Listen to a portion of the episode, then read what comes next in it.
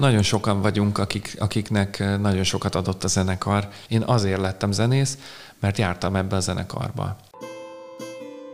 A zenekar átlag életkora megnőtt, ahogy szoktam mondani néha, több a szakállas, mint a nem szakállas. Állandóan csatlakozik hozzánk egy-két ember, aki azt mondja, hogy hát most költözött Fehérvára, és hogy szakszofonozott pár évig, és vagy tenorkürtözött, vagy mit tudom én, trombitált, és szeretne egy zenekarba játszani, sok szeretettel várjuk. Jövő évadra rengeteg újdonsággal jövünk elő, és állunk a közönség elé. A Fehérvári Fúvós Fesztivál idén is uh, nagy sikert aratott Székesfehérváron az augusztusi Székesfehérvári Királyi Napok eseménye kapcsán.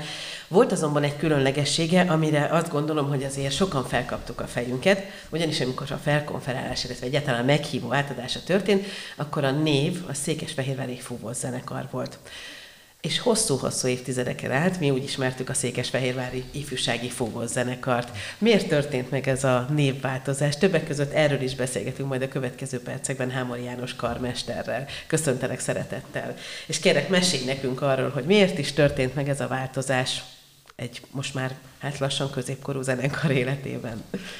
Így van, megváltoztattuk a nevünket, most már Székesfehérvári fúvós zenekarként működünk.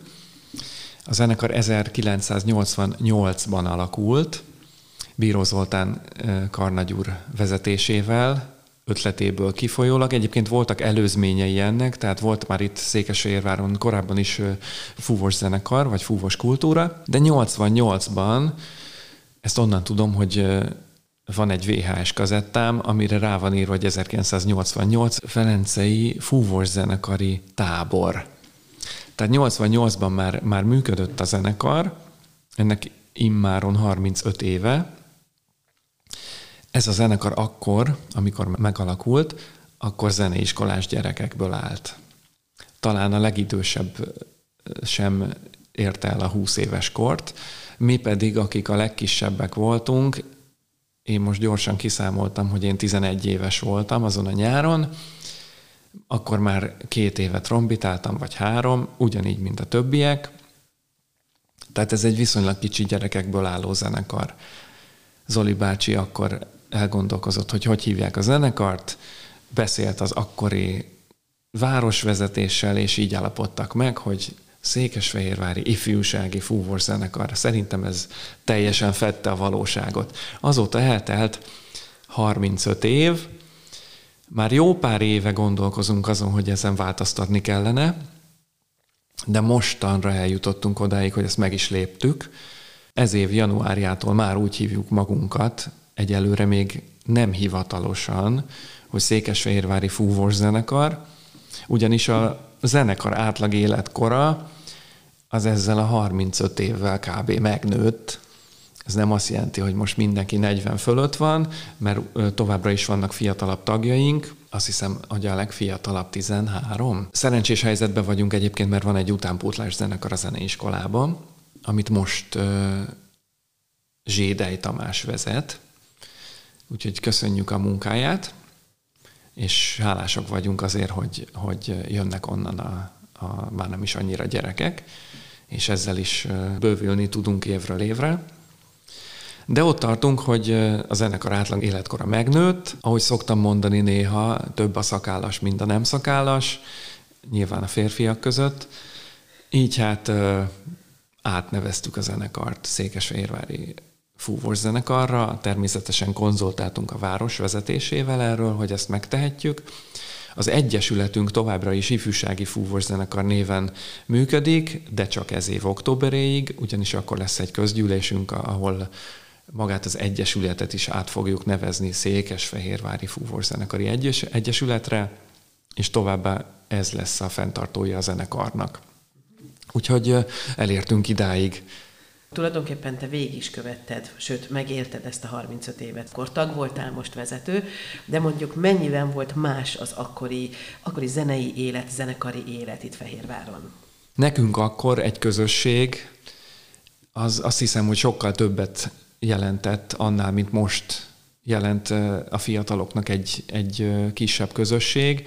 Ma már annyira szabad áramlása van a embereknek a kisebb-nagyobb közösségekből egyikből a másikba, hogy nem minden alkalommal tudnak annyira elmélyülni egy-egy egy közösségben, mint, mint például a mi zenekarunk volt annak idején. Nekem a legjobb barátaim ebből a zenekarból vannak a mai napig, akikkel 35 évvel ezelőtt megismerkedtem.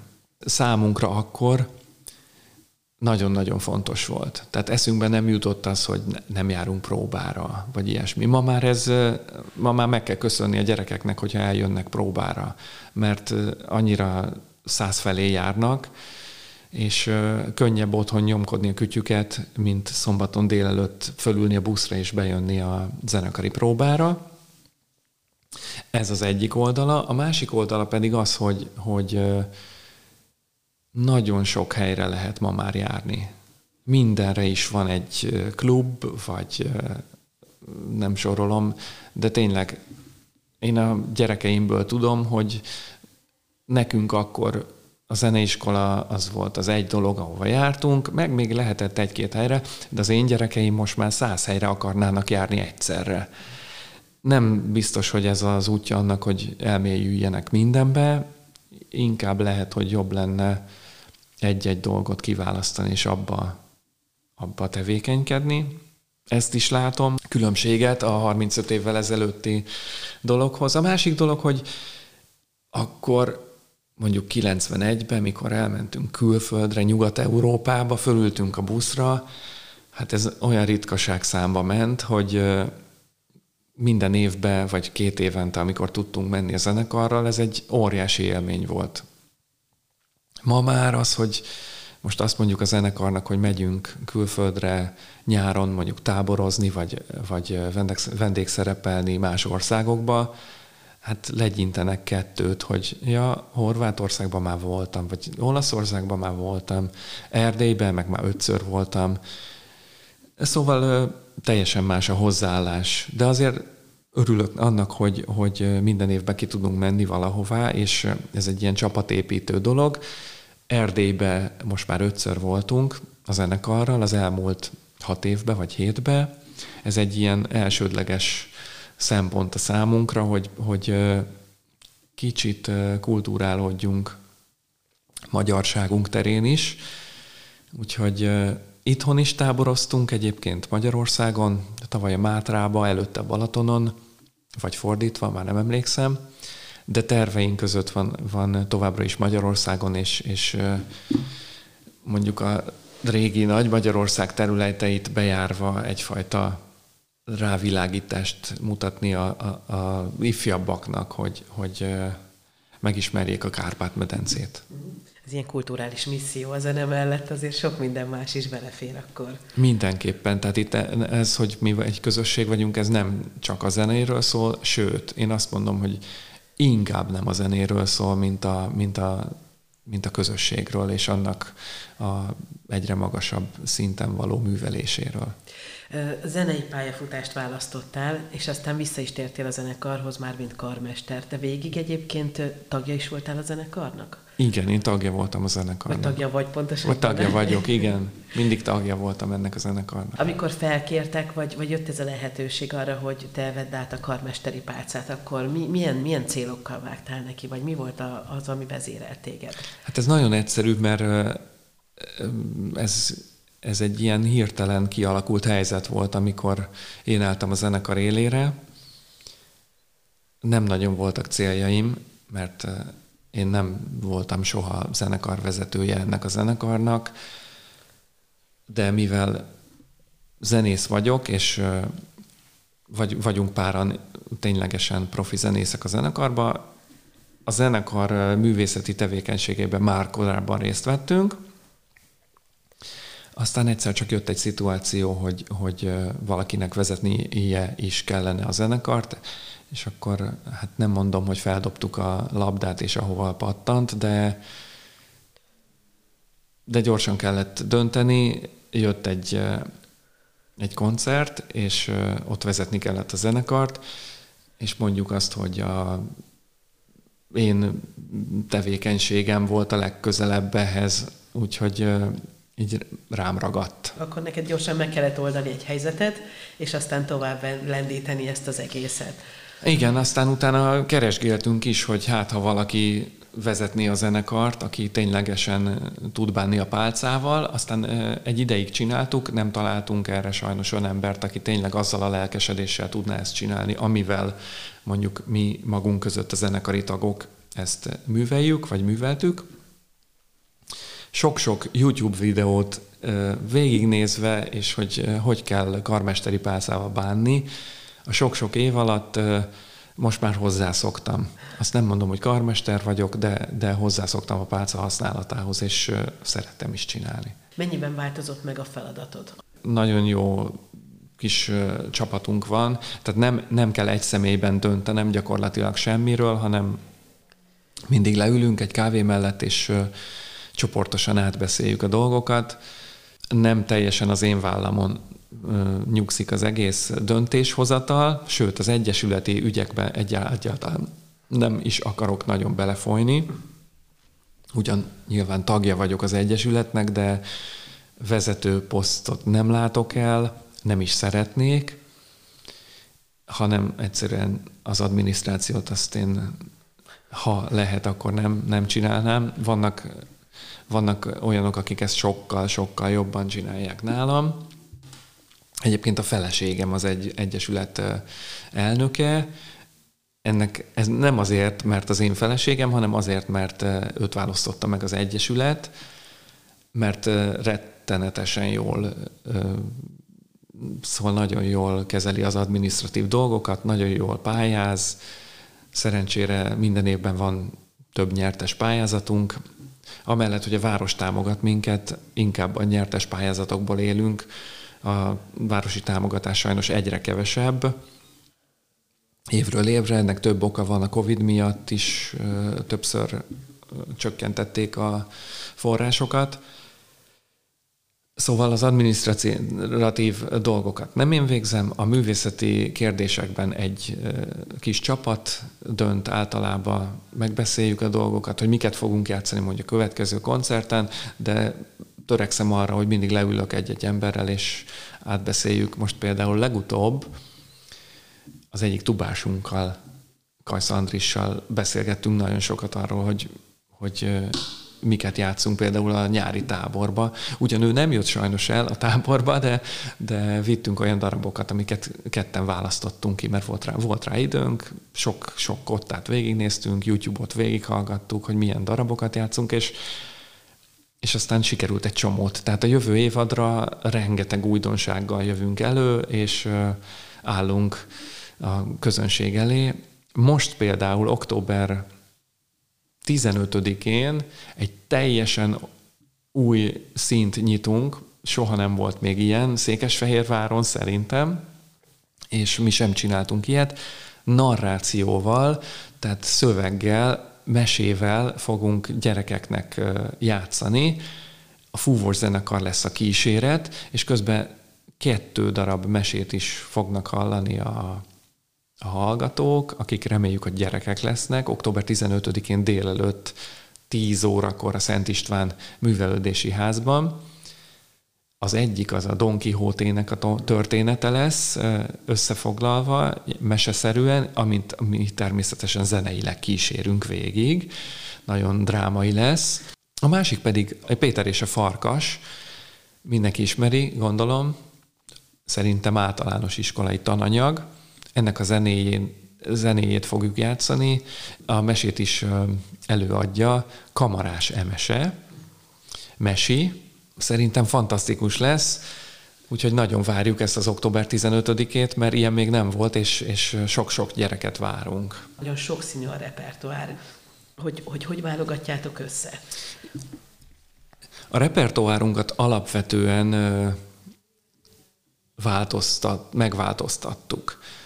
Tehát ö, régen, amikor elindult a zenekar, ugye ifjúsági zenekarként, még ö, egyszerűbb, könnyebb darabokat kellett választani az akkori vezetésnek, Bíró Zoltánnak, hogy el tudjuk játszani.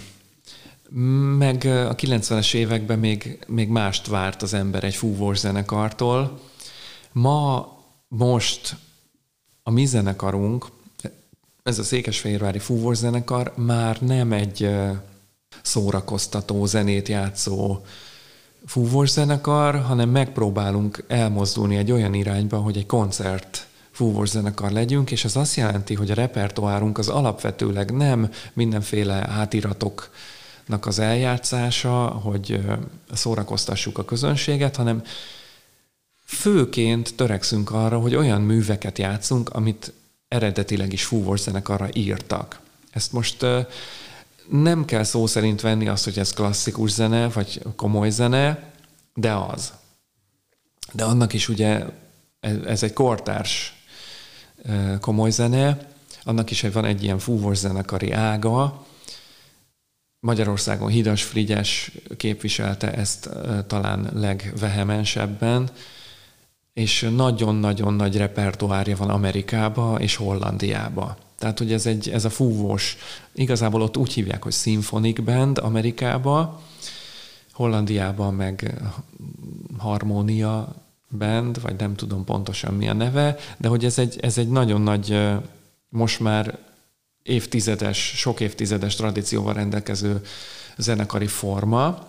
Más egy picit a hangszer összetétele is, bővebb, mint egy hagyományos fúvós zenekarnak, és mi ebbe az irányba próbálunk elmozdulni repertoár tekintetében is. Például a klarinétban van S-klarinét, ami magasabban szól, basszus klarinét, ami mélyebben szól, nálunk van oboa, fagott, mondjuk ez Rége, régebben is volt a fúvós zenekarokban, de például most már többször törekszünk arra, hogy legyen nagybőgő, ugyanis írnak ezekbe a darabokba nagybőgőt. Király István talán a legutóbbi koncertünkön csatlakozott hozzánk egy nagybőgővel a kezébe. Van még pár hangszer, például a szakszofonsor az szoprán szakszofontól bariton szakszofonig megtalálható minden. Nagy, nagyobb az aparát. Mekkora felkészültséget igényel attól, aki mondjuk szeretne csatlakozni a zenekarhoz? Az a szerencsénk, ahogy mondtam az előbb, hogy, hogy a, a zeneiskolának van egy saját zenekara, Herman László fúvós zenekar, vagy a zeneiskola, Herman László zeneiskola fúvós zenekara, Zsédei Tamás vezetésével.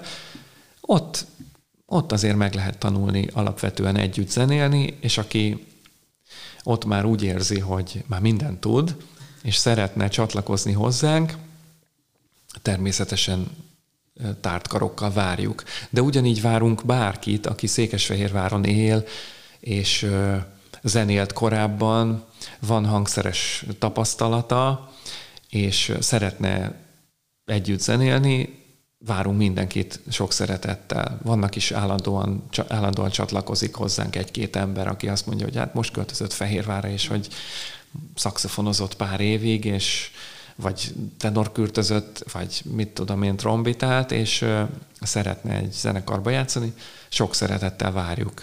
És erre mikor van lehetőség, vagy hogyan? Bármikor. Szombat reggel 9-től délig próbálunk. Uh-huh. Ez fix. Uh-huh.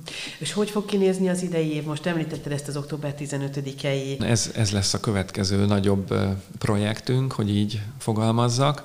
De október 1-én játszunk a Zene Világnapja alkalmából rendezett városi rendezvényen. Azt hiszem, hogy most jelenállás szerint mi fogjuk megnyitni egy, egy nyitánnyal, aztán ez október 1 -e, délután 5-kor lesz azt hiszem az Arév sportcsarnokban. Október 15, utána novemberben csinálunk egy őszi koncertet, ez azt hiszem 19-én lesz, vasárnap, azt hiszem ez is 5 órakor lesz, ez is a Szent István művelődési házban. Ez egy őszi koncert lesz, majd december 17-én pedig egy adventi hangversenyt tartunk, szokás szerint, ezt is a Szent István művelődési házban. Egyébként hagyomány szerint templomban szoktuk tartani ezeket az adventi vagy karácsonyi koncerteket, de annyira hideg van, hogy a, egyrészt a részfúvós hangszerek lehűlnek, azok ilyenkor nagyon alacsonyak, másrészt hozzáfagy a szánkhoz. A fafúvós hangszerek pedig egyszerűen nem bírják a fák ezt, ezt a hűvöset, lecsapódik bennük a pára, a víz miatt szétrepedeznek, úgyhogy több okból is, de sajnos el kellett hagynunk a templomot. És az őszi koncert az azért őszi koncert, mert tematikájában is ilyenkor figyeltek arra, hogy az évszaknak megfelelő legyen? Nem, egyáltalán nem. Erre nem, erre nem figyelünk, de mm, szokás szerint szoktunk egy-egy nagyobb koncertet tartani ősszel, most ez lesz az. Uh-huh. Nem a 15-ei, az október 15-ei, mert az inkább gyerekeknek szól, hanem a november 19-ei, az lesz a, az őszi koncertünk. De mindig valami tematikát kitalálunk, mindenfajta koncertek. Volt március 15, október 6-ai, mindenfajta koncertünk volt. Próbálunk minden évben valami újat kitalálni. Azért annak idején, az a 90-es években, a 2000-es évek elején is, ugye, hogy nagyon sok volt, amit Fehérváron az ifjúsági fúvózenekari szervezet, nemzetközi fúvózenekari találkozó, amik egyébként megmérettetések is voltak.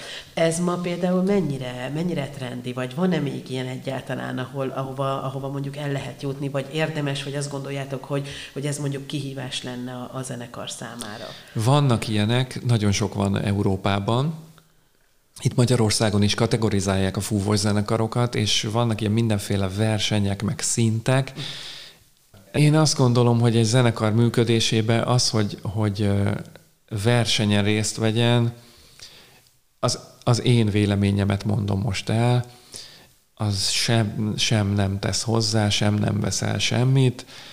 Én versenyellenes vagyok, tehát minden, a verseny az arra jó, hogy valakinek az egóját növeljük, valakinek az egóját meg csökkentsük. Én szerintem semmifajta versenynek zenében nincsen létjogosultsága. A zene az nem szabad, hogy arról szóljon, hogy ki a jobb, ki a rosszabb. Az, hogy most kategorizáljuk a zenekarokat, tegye meg, aki akarja, nézze meg a koncertet, és vonjon le következtetést magában, hogy az neki tetszik, vagy nem tetszik. Megpróbálunk minél magasabb színvonalon működni, természetesen, ehhez nem kellenek versenyek, ehhez az kell, hogy ott legyünk a próbákon, adjuk be az energiánkat, és csináljunk egy jó koncertet. Aztán majd a közönség a zsűri, nem a zsűri a zsűri. Tehát én azt gondolom, hogy nem a három embernek játszunk, aki az asztal mögött ül, hogy adjanak a végén egy pontszámot, hanem a több száz embernek játszunk, aki eljön a koncertünkre és meghallgatja. A közösségépítés és a közösség fenntartása, hogy nagyon fontos, és az, azt gondolom, hogy mindig is jó kezekben volt a zenekar, hiszen azért 35 évet töretlenül megélt, és mindig volt utánpótlás.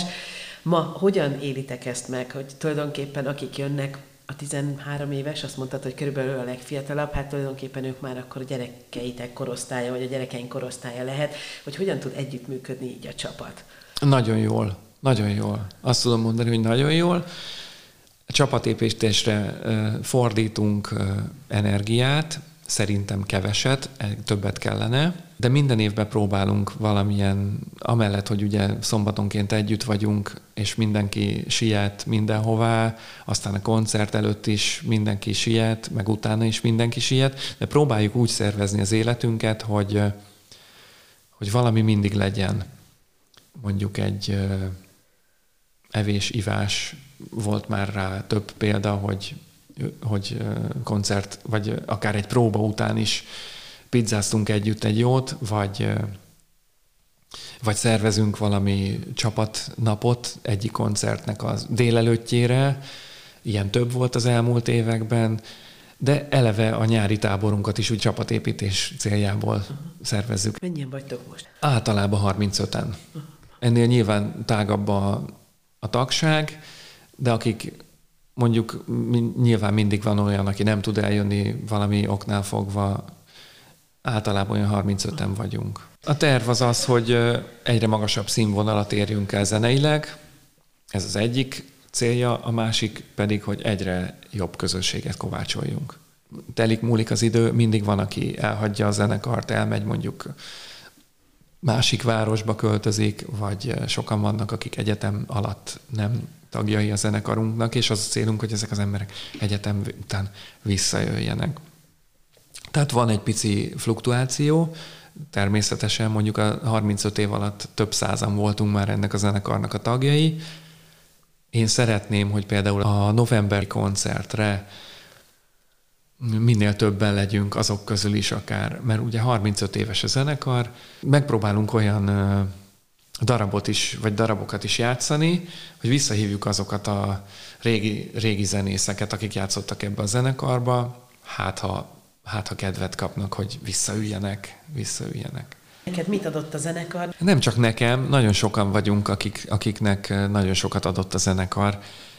Én például, ha nem, lett, nem lett volna ez a zenekar, akkor biztos nem leszek zenész. De nem csak én vagyok ezzel így, hanem nagyon sokan, akik zenészek lettünk, nagyon sok tagja volt ennek a zenekarnak, akik elvégezték akár zenek akadémiát, akár más irányba mentek zenéművészeti főiskolákra. Ha, ha ez nincs, akkor ez elgondolkoztató sokak számára, hogy, hogy választják-e a zenei pályát. Én biztosan tudom mondani, hogy én azért lettem zenész, mert jártam ebbe a zenekarba. Ha ez nincs, akkor, akkor semmifajta motivációm nincs zenészség felé tizenévesen. De sokat ad. Sokat ad, úgyhogy mindenkinek ajánlom, hogy járjon a zeneiskolába. A zeneiskolának nagyon jó zenekari, zenekarai vannak, tessék járni zenekarokra, és megszeretni a közös zenélésnek az élményét, és ez életünk végéig el fog kísérni. Úgyhogy mindenkinek ajánlom.